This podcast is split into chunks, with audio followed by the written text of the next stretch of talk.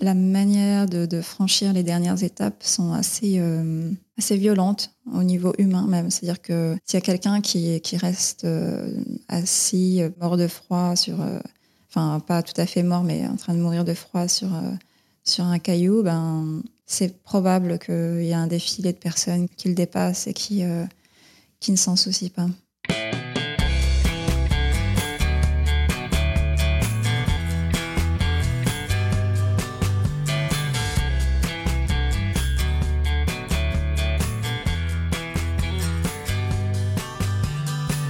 Bonjour à tous, vous écoutez Cadavre Exquis, le podcast qui décompose un parcours inspirant.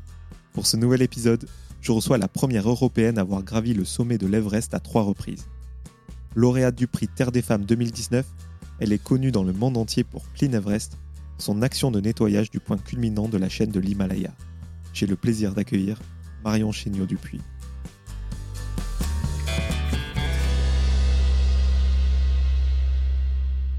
Bonjour Marion. Bonjour Jordan. Comment vas-tu? Oui, ça va. Bah, merci de participer à ce podcast qui s'appelle Cadavre Exquis, dans lequel je décompose des parcours inspirants. Comment ça se passe euh, à Paris en ce moment, pour cette petite période euh, promotionnelle? Je viens juste d'arriver à Paris, de Vevey, au bord du lac Léman, où j'habite depuis trois ans. Je voulais savoir, avant de parler de ton parcours et de ton livre, on va revenir au début, non pas de ta carrière professionnelle, mais de ton existence.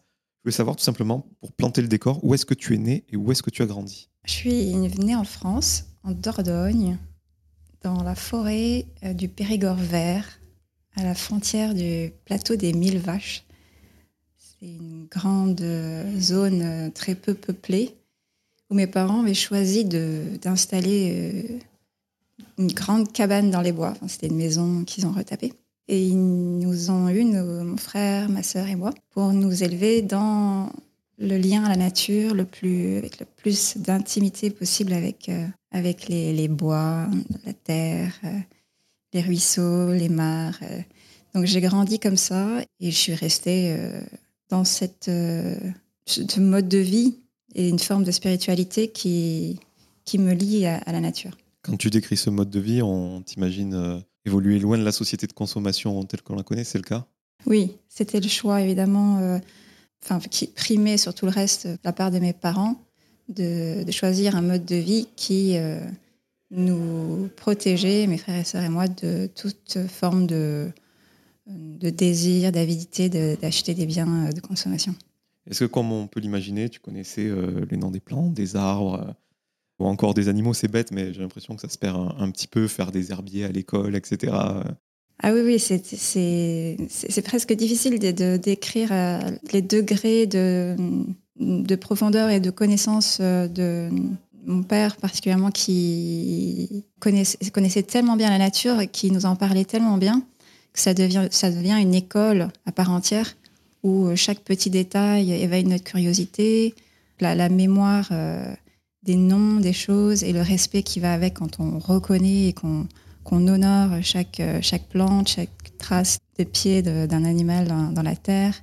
Et c'est un, oui, un, une manière de voir le monde qui reste inscrite euh, au-delà de tous les savoirs académiques qui, euh, qui après se sont superposés sur cette base de, de rapports, de relations avec le vivant.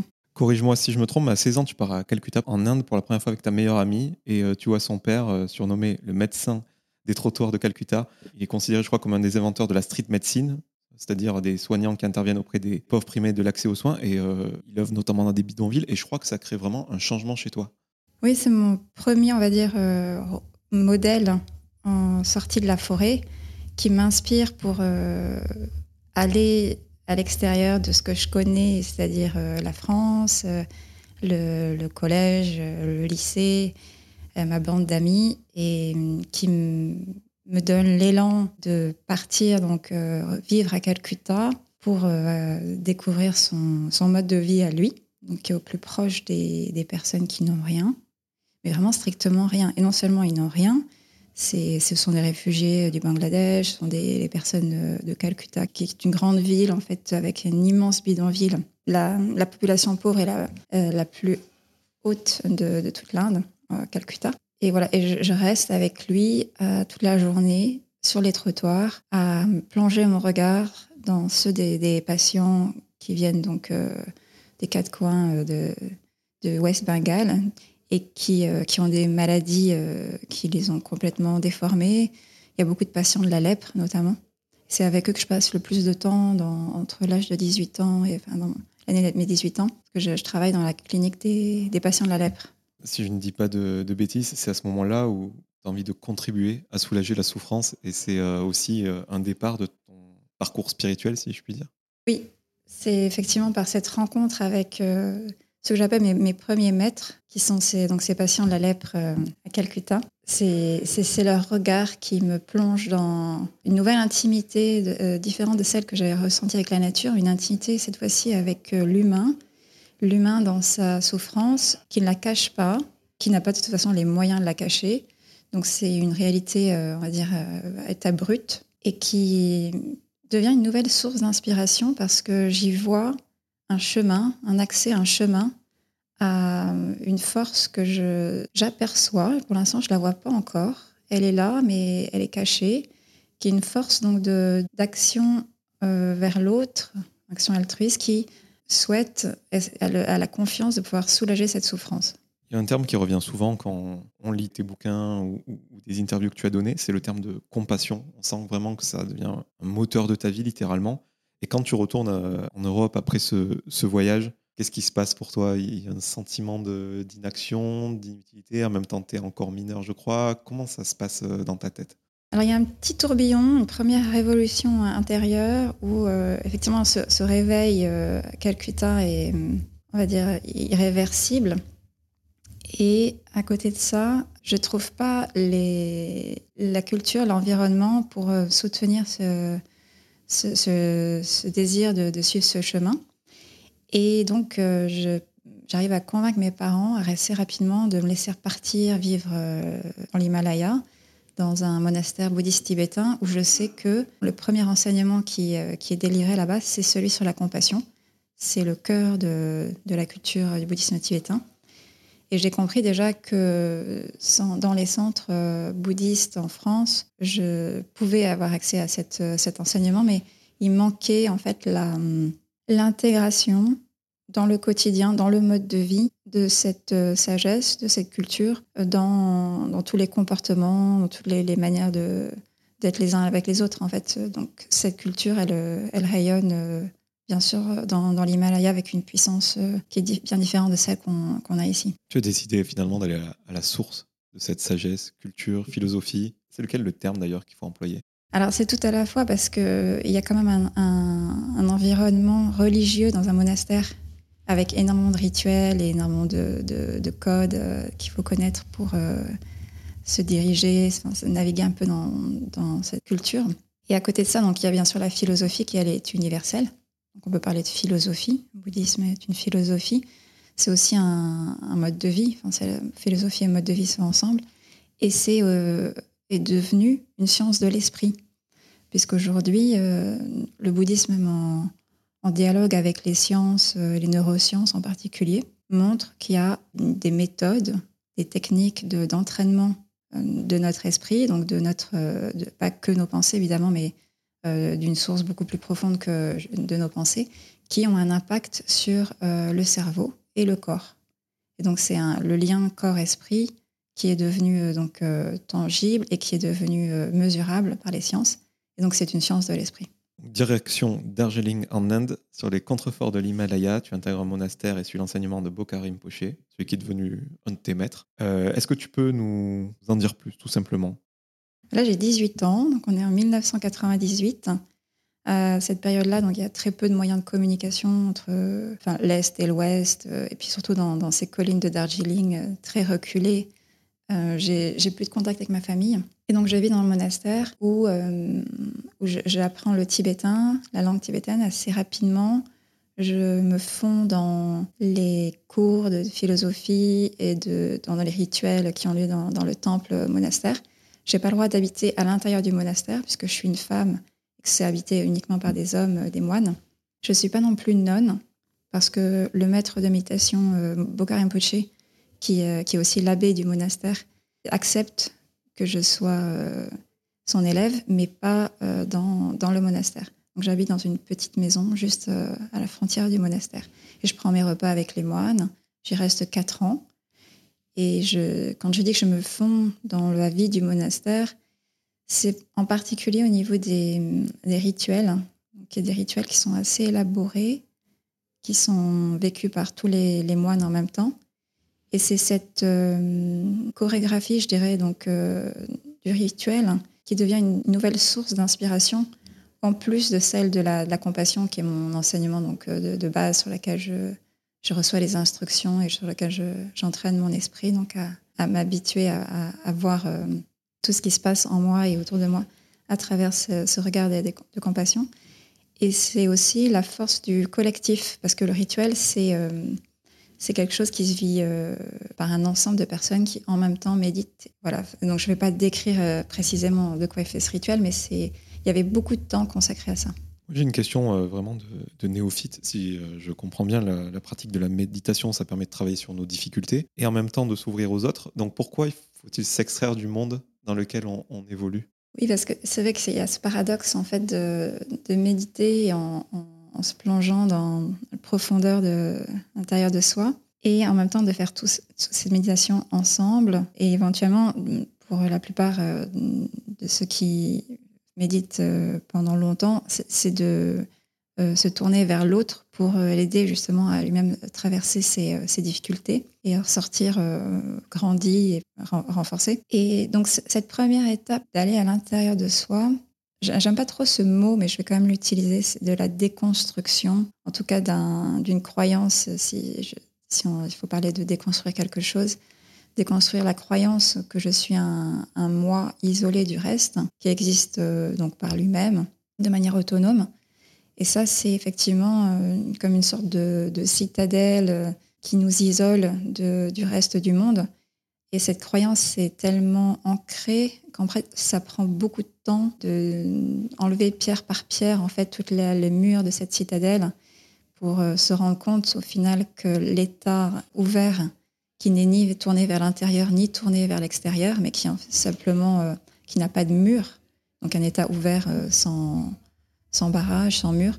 C'est hum, voilà, un état dans lequel on peut se reposer, qui est un état euh, d'éveil, un état de, conscience euh, ouverte, euh, pure, à son état pur, son visage originel de qui on est, qui se révèle pas du premier, du premier instant. C'est un parcours qui est long, qui demande beaucoup de persévérance. En fait, cet état est déjà là en nous, mais pour le percevoir, le reconnaître, le voir et s'y reposer, ça, ça demande un, très long chemin. Vos paradoxes, euh, si je comprends bien, l'inespoir euh, constitue ta pratique quotidienne, dénuée de tout sans attente, et paradoxalement, on t'appelle Dolma, ce qui veut dire la compassion en action. Est-ce que tu en voulais trop? Je crois que d'ailleurs, c'est ce que tu as dit ton maître, you want too much.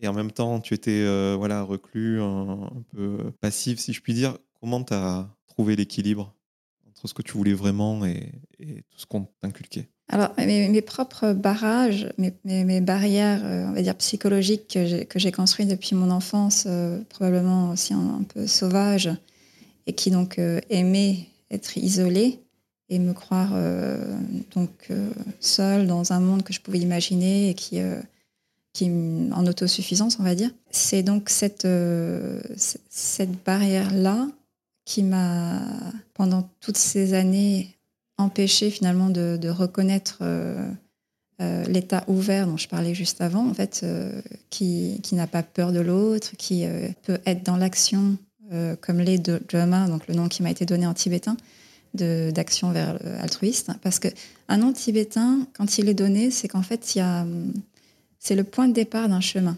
Ça veut dire que c'est là où il y a le plus d'obstacles, de, barrages à, dépasser. Et ce, ce, nom, il m'a été donné pour ça. Ensuite, c'est vrai que mon, maître de méditation m'a tout de suite indiqué euh, une autre piste de ce que serait mon chemin. Enfin, c'est celui de la volonté qui était beaucoup trop forte chez moi. Donc une radicalité en fait dans la détermination que je posais à faire les choses, qui était à la fois bon pour moi une force euh, parce que ça m'a permis d'aller à Calcutta, d'aller vivre dans un monastère avec des moines bouddhistes alors que j'étais une femme occidentale qui parlait pas tibétain. Et donc pour ça, je me, je me sentais extrêmement forte et je ne voyais pas pourquoi je devais laisser tomber ce, trait de ma personnalité.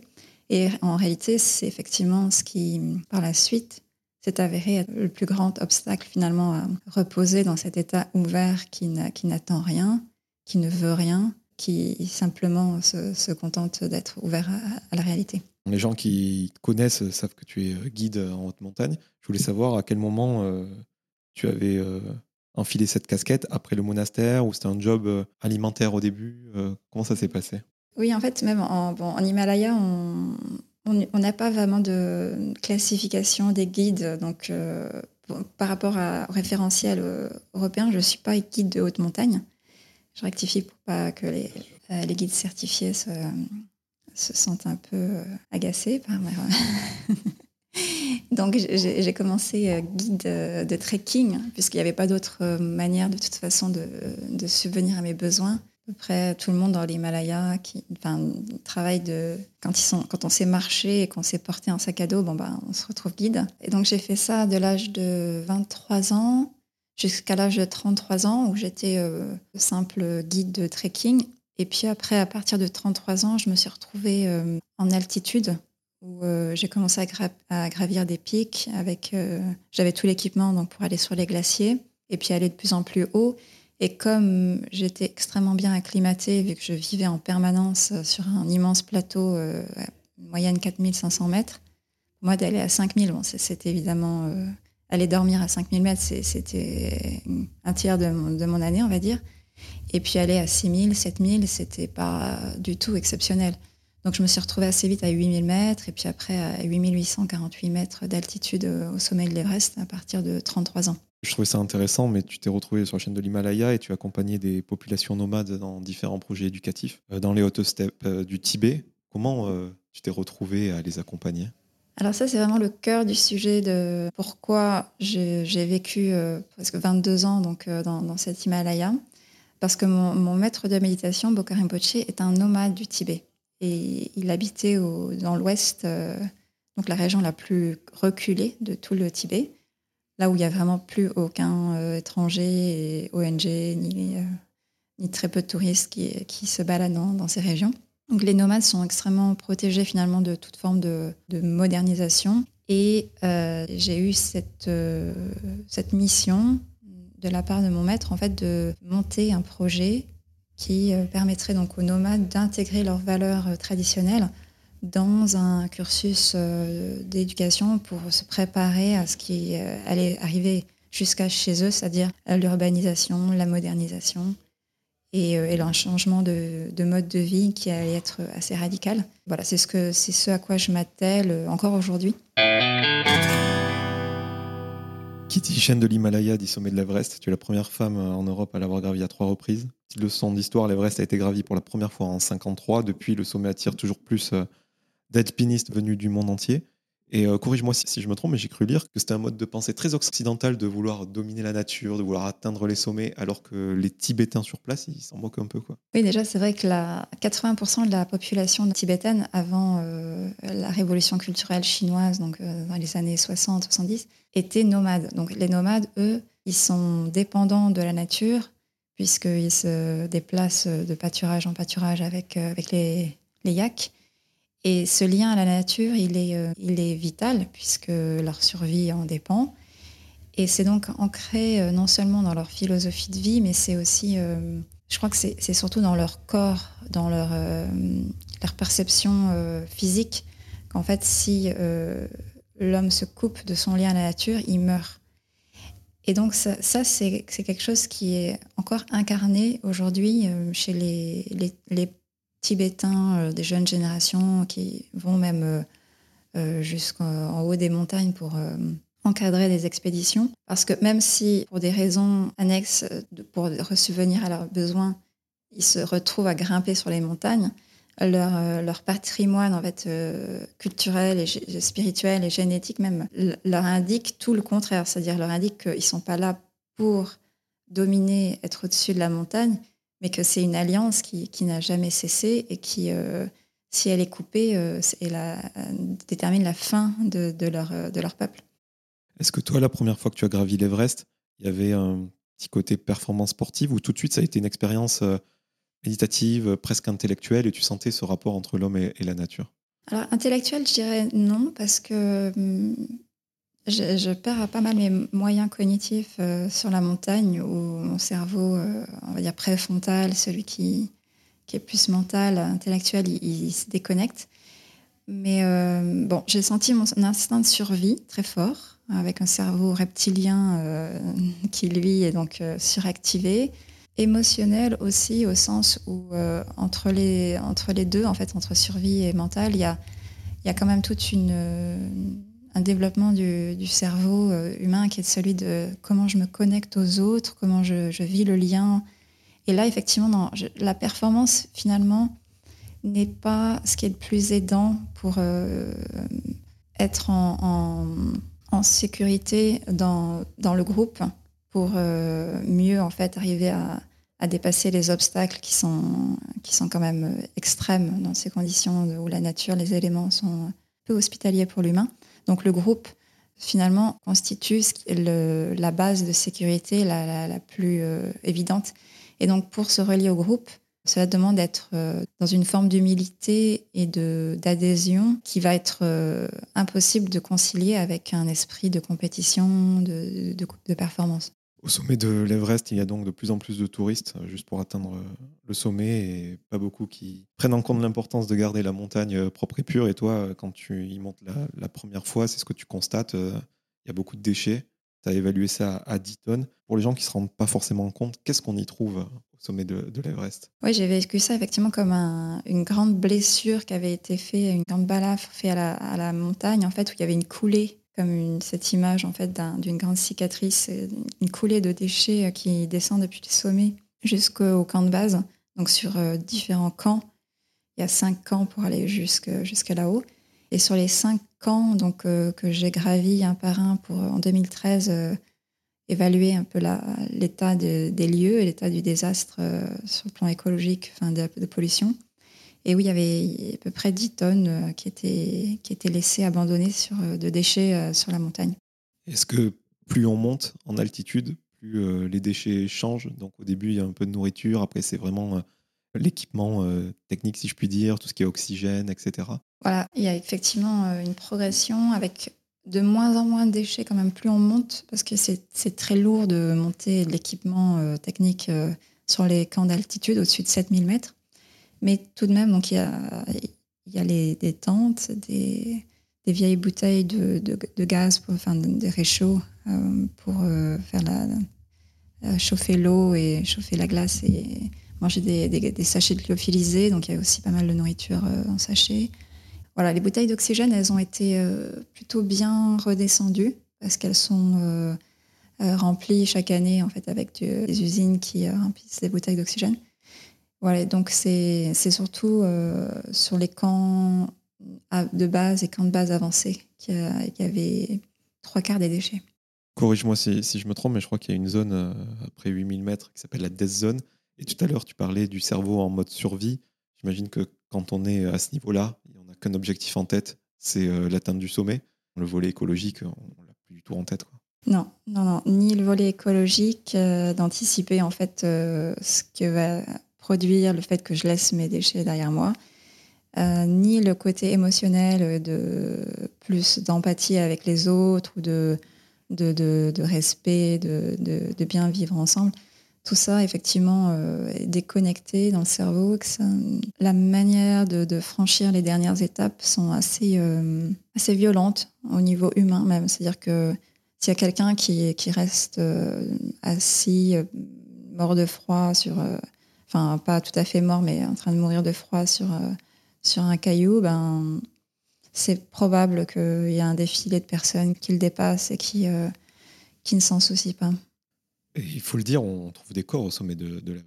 Oui, il y a, y a 200, au moins 200 corps de, cadavres qui, euh, de toutes les nationalités. Aussi, et d'ailleurs les Sherpas, parce que les Sherpas, ce sont aussi pas mal euh, poussé, mis des pressions pour euh, gérer leurs agences d'expédition à Katmandou et ils sont, un peu aussi sur les bords, euh, sur les burn-out, sur des, des, périodes difficiles et ils, meurent sur l'Everest.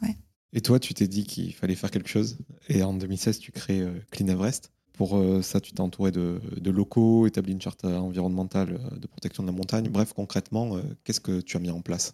Alors d'abord en 2013, la, le début d'une vision de projet qui a duré trois ans, donc 2013 à 2016, pour que les Tibétains de l'école de, de guide de haute montagne de l'ASA puissent envisager leur propre manière de garder la montagne pure et de, préserver ses glaciers.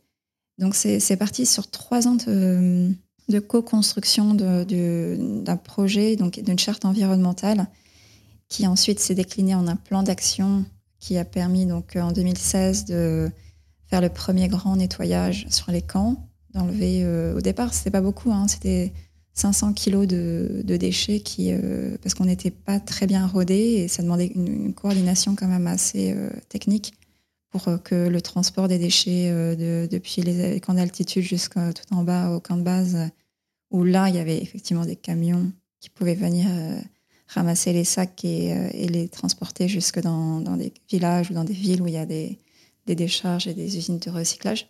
Camp de base, c'est 5200 mètres, c'est ça? Voilà. 5200 mètres, il y a une route. Et donc, ces, ces fameux euh, lieux de stockage des déchets, il a fallu les construire. Donc, il y a eu des, des puits en, pierre. Il y en a au moins une dizaine qui ont été construits pour euh, que les sacs puissent être déposés. Et donc, il y a des caravaniers avec des yaks qui arrivent à monter jusqu'à 6500 mètres.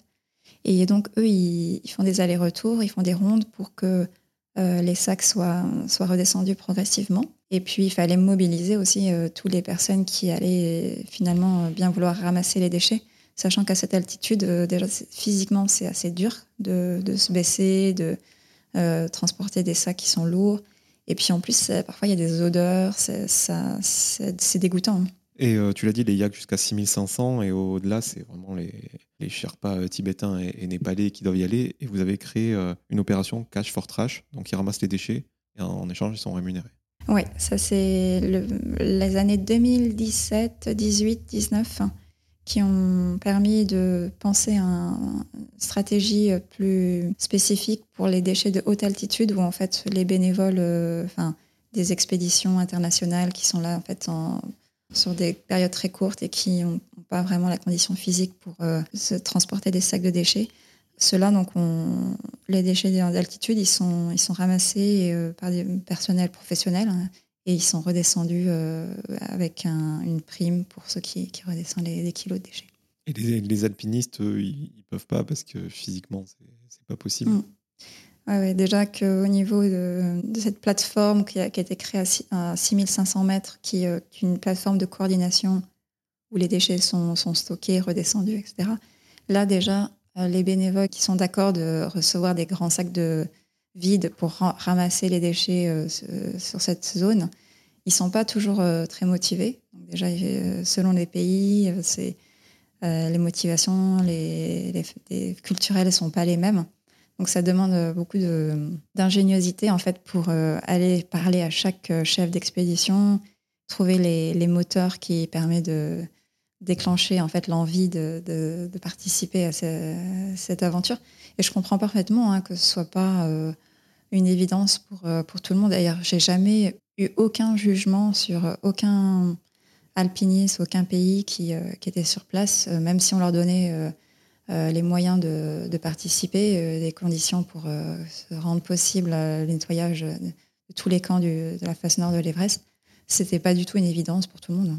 Et est-ce que ces alpinistes, pour éviter qu'ils laissent des déchets un petit peu partout, est-ce qu'il y a une sorte de mode de traçage ou une taxe pour éviter de les inciter à, tout laisser sur place on a mis en place plusieurs types de, de veille et de contrôle, plus ou moins punitifs enfin, des stratégies plus ou moins punitives, au final, on s'est rendu compte que il fallait finalement taxer, donc euh, oui, 1500 dollars par personne, pour que cette somme d'argent puisse servir à une équipe locale de gérer en fait sur le long terme toute l'organisation de, enfin, du modèle de, gestion des déchets. Tout à l'heure, tu parlais des, glaciers. Il faut les gens se rendent bien compte que la conséquence de cette pollution, c'est que ça impacte la qualité de l'eau. Ces glaciers euh, de l'Himalaya, ils permettent euh, à combien de millions, milliards de, boire, tout simplement?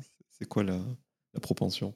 Oui, en fait, donc le plateau tibétain, qui est une immense terre gelée, est entouré d'immenses glaciers donc, euh, qui, composés de l'Himalaya, mais aussi les, glaciers du Karakorum euh, au Pakistan, en, Afghanistan.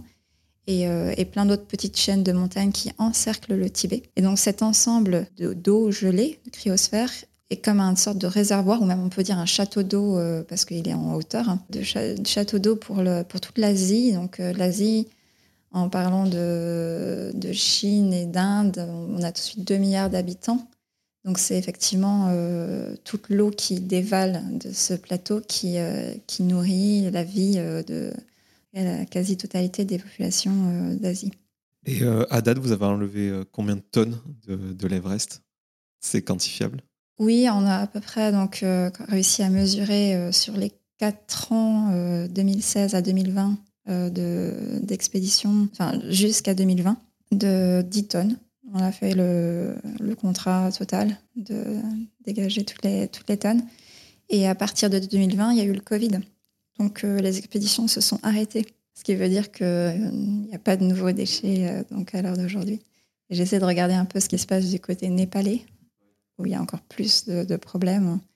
Voilà, donc je suis encore un peu au balbutiement de, parce que pour comprendre, le côté népalais, c'est le côté sud, c'est là où il y a le plus de touristes. Et toi, tu agis surtout euh, côté euh, tibétain, donc le nord, qui est beaucoup moins euh, prisé, c'est ça? Oui, beaucoup moins fréquenté, avec un, gouvernement, un gouvernement chinois hein, qui, quand il impose une réglementation sur un, un, domaine d'activité, donc là, des métiers de la montagne, c'est, il le fait de manière très musclée il n'y a, plus de fraude, enfin, il n'y a plus, de, plus, personne aujourd'hui au Tibet qui peut se permettre de venir organiser des, expéditions sur l'Everest ou sur les autres sommets en laissant leur camp euh, sale après leur départ. Est-ce que d'autres gouvernements euh, t'ont contacté, euh, toi ou ton organisme, pour appliquer cette charte environnementale aux montagnes, sommets qu'il y a chez eux, quoi, sur leur territoire, tout simplement? Est-ce que ton modèle est duplicable ailleurs? Alors pour nous, l'important, c'était qu'il soit duplicable sur les autres sommets d'Himalaya côté Tibet, éventuellement côté Népal. Mais en fait, ça n'a pas été le cas. Donc c'est un, un, label qui donc déposé à Pékin qui, protège les sommets euh, côté tibétain. Par contre, euh, pour le, pour le Népal, c'est vrai que quelque part, oui, j'ai été euh, sollicitée pour donner un, avis sur la, manière de, procéder sur le, sur nettoyage des, et la gestion des déchets. Et je suis en, plein dedans en ce moment. On va parler de l'Everest du potentiel. Donc j'ai essayé un petit peu de parler de ton parcours en une heure, mais aussi euh, du volet euh, spirituel euh, qui t'a accompagné jusque-là. Et l'Everest du potentiel, donc ce livre qui est sorti chez Flammarion, c'est la révélation de sept qualités naturelles de l'esprit en sept étapes. Et pour ce faire, tu fais une analogie vraiment entre le chemin spirituel pour acquérir son plein potentiel et l'ascension de l'Everest. Voilà, sachant que son plein potentiel, il est, il est déjà là. Il n'a il a jamais cessé d'être. Euh, c'est une réalité qu'on partage tous, euh, autant humain qu'avec le, monde du vivant et même la, montagne. Donc c'est une vision assez différente du potentiel. C'est quelque chose qui est accessible, qui est reconnaissable et qui, pour le reconnaître, nécessite qu'on lève des voiles qui nous empêchent de le voir. Dans le bouquin, tu expliques que le potentiel, on l'a en nous, mais qu'avec euh, la, vie qu'on mène, on se met des barrières tout seul, et tu nous apprends à les déceler et à les faire sauter. Et pour ce faire, euh, je trouve ça très intéressant parce qu'il y a vraiment plusieurs process. Il y a de la théorie, des pratiques, pratiques d'intégration. Tout ça, c'est balisé par des, petits pictos. Il y a même une plateforme en ligne euh, pour avoir des ressources sonores. Comment tu l'as pensé, tout simplement, ce, bouquin et les supports qui vont avec?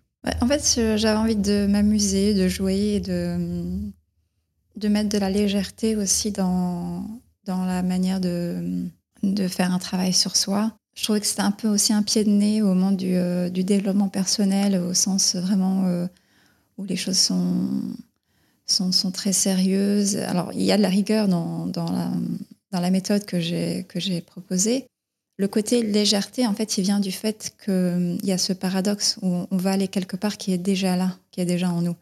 C'est quelque chose que les, livres de développement personnel euh, abordent assez régulièrement, mais c'est hum, voilà, là, c'est un peu une, méthode radicale pour euh, effectivement euh, cesser de trop se mettre la pression de vouloir devenir quelqu'un d'autre qui on est. de, simplement s'amuser à, découvrir force par force les, les points d'appui sur lesquels je peux me reposer. Finalement, c'est une, une question de repos et de non-effort à la fin et de détente dans un état qui est naturel pour que effectivement cette, cette pression que l'on se met encore, même dans le milieu du développement personnel, puisse se, lever et qu'il y ait un, simplement une joie, ouais, une, danse avec, euh, avec ce qui nous arrive, avec les situations telles qu'elles sont, ce qui qui sont pas bonnes ou mauvaises, hein, qui sont juste des, des, expériences qu'on traverse, et d'y mettre un, petit mouvement de recul et de de, de, dérision même parfois, euh, d'autodérision sur, euh, sur nos tendances, sur nos, nos tracas, nos préoccupations, cette capacité qu'on a à quand même compliquer les choses, de lever effectivement tout cette, cet encombrement pour à la fin devenir vraiment désencombré et par ce désencombrement s'ouvrir à l'autre et au monde de manière beaucoup plus active et, et engagée et dans une, une énergie qui est renouvelée. Et tu nous proposes de révéler euh, cette qualité qui est en nous, étape par étape, et cette qualité commune à la montagne. Je trouvais ça très intéressant. Est-ce que tu peux nous en parler? Oui, alors oui, effectivement, la, la, base du, le socle de la méthode, c'est de réaliser que c'est des, qualités euh, qu'on partage tous. Donc d'abord la verticalité, euh, qui est la verticalité donc propre aussi à la montagne, qui est donc ce sens de d'élévation avec un, cap dans nos valeurs qui sont connues. Euh, donc là, dans le cas aussi des Tibétains, c'est de la manière d'être avec la montagne, c'est de la respecter comme une sorte aussi d'autorité naturelle qui, la nature en fait, est l'élément qui domine sur, le, sur le reste. Et l'humain est au service en fait d'une réalité qui la dépasse, qui est la nature. Ensuite, donc il y a le deuxième, c'est être à sa place. Donc la montagne, elle cherche pas à être autre chose que ce qu'elle est. Donc ça, c'est la, deuxième euh, qualité euh, de, de la, de l'esprit. Euh, ensuite, la troisième, c'est l'acceptation. d'abord, non, il y a plusieurs chemins. donc là, c'est la, la pluralité. En fait, il n'y a pas de vision schématique de, de l'esprit. Et cette qualité naturelle, elle, elle nous empêche, en fait, quand on, la reconnaît, de, juger toutes les formes différentes d'humanité ou de, non-humain et de, sur lesquelles on projette toujours, en fait, nos propres perceptions et qui nous séparent de ce qui nous entoure parce qu'on a ce sentiment qu'on détient une vérité par notre propre perception. Ensuite, le troisième. La quatrième, l'acceptation qui est euh, face à un mouvement permanent, notamment dans, la, montagne, c'est la météo qui change tout le temps et puis la, nature qui varie d'une face à l'autre, d'une altitude à une autre. Donc ce mouvement d'impermanence qui, euh, qui est comme un axe de permanent en fait qui, qui nous accompagne à chaque instant, c'est réaliser en fait que notre esprit est à ce même mouvement qu'on passe d'une émotion à une autre, d'une pensée à une autre, on s'accroche à une sensation puis à une suivante. Donc en fait, il y a, ce mouvement insaisissable quasiment de, changement et euh, qui, qui, nous accompagne à chaque instant et accepter donc euh, qu'il n'y a rien à saisir puisque ça va changer d'instant en instant. Ça, c'est la quatrième. La cinquième, c'est la stabilité.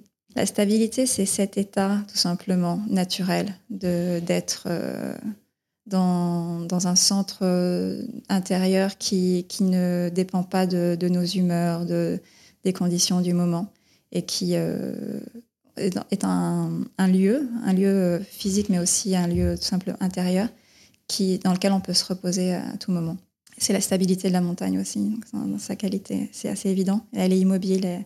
Et, enfin, la, non, six, résilience. Résilience, euh, ça c'est la, la, traversée des, des, peurs au moment du sommet. Donc euh, cette, cette qualité de la montagne en fait qui, qui, accepte tout, qui permet tout, qui prend en fait aussi euh, les cadavres qui, qui sont laissés euh, son sommet et qui euh, en, enfin, les, les, intègre en fait et en fait quelque chose qui, qui fait partie de, de, cette vision panoramique, la totalité de, d'une montagne qui donc est transformée au fur et à mesure que il y a des passages d'humains qui, qui, viennent. La, résilience, ça vient du fait que dans, dans, le passage par la, par la mort et, et la transformation de, de, ces peurs, il y a une, une forme renouvelée qui se, qui se manifeste sous, sous, un, sous, une beauté en fait qui au départ peut sembler effrayante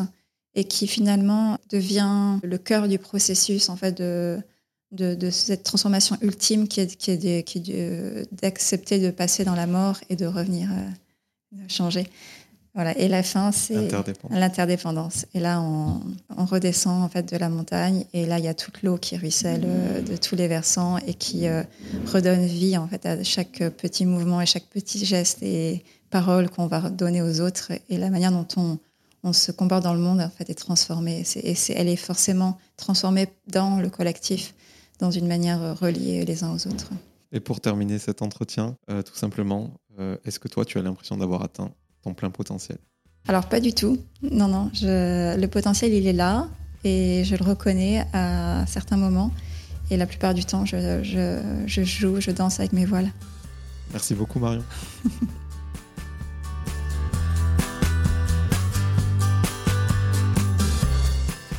Merci à toutes et à tous d'avoir écouté cet épisode avec Marion Chéniaud Dupuis. Si vous voulez soutenir le projet, vous pouvez mettre 5 étoiles sur Apple Podcast et Spotify et vous abonner à Cadavre Exquis sur toutes les plateformes de streaming. Je vous donne rendez-vous très bientôt en compagnie d'un nouvel invité.